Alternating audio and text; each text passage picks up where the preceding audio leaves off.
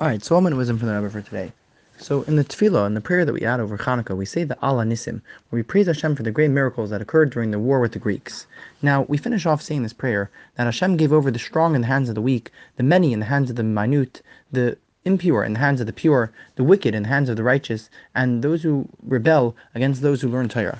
Now, the big question which a lot of Mefarshim ask is seemingly this last three are not part of the miracle, as the impure being give, given over to the pure, or wicked in the hands of the righteous, or those who go against God in the hands of those who learn Torah, is not an accomplishment of the war. I Understand the strong, strength or something like that is a major miracle.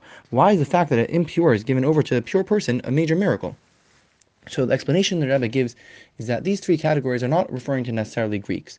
As we know that during the times of the Hanukkah story, unfortunately there were also a lot of Jewish people who got mixed into the Greek culture, and they even willingly, some of them, followed the Greek ways of life, and they joined them in the war.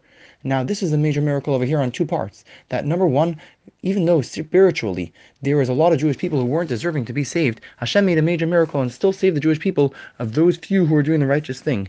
And also physically, this was a major accomplishment, as even though majority of the Jewish people were not on the Jewish people's side, still they were able to overcome the majority and still be able to do the right thing.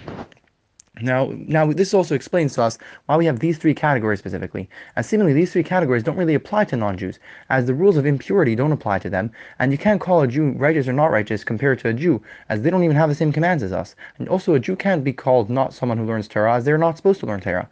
So therefore, this three must be referring to the Jewish people who were mixed into the Greeks. This is also a major comfort for us in our generation, as a person can look around the generation and think to himself, the majority of Jewish people are not necessarily following Torah mitzvahs these days. They don't even know better. And how can a person expect that Hashem is going to redeem us and take us to the Geula today? So the explanation is that it doesn't matter what the majority of Jewish people are doing. When you do the right thing, that's what overpowers, and that's what's able to bring to the redemption. This is also a comfort within a person's daily life. The person can think to himself, most of my day I'm dealing with physicality, dealing with the world. How am I supposed to be considered a spiritual person?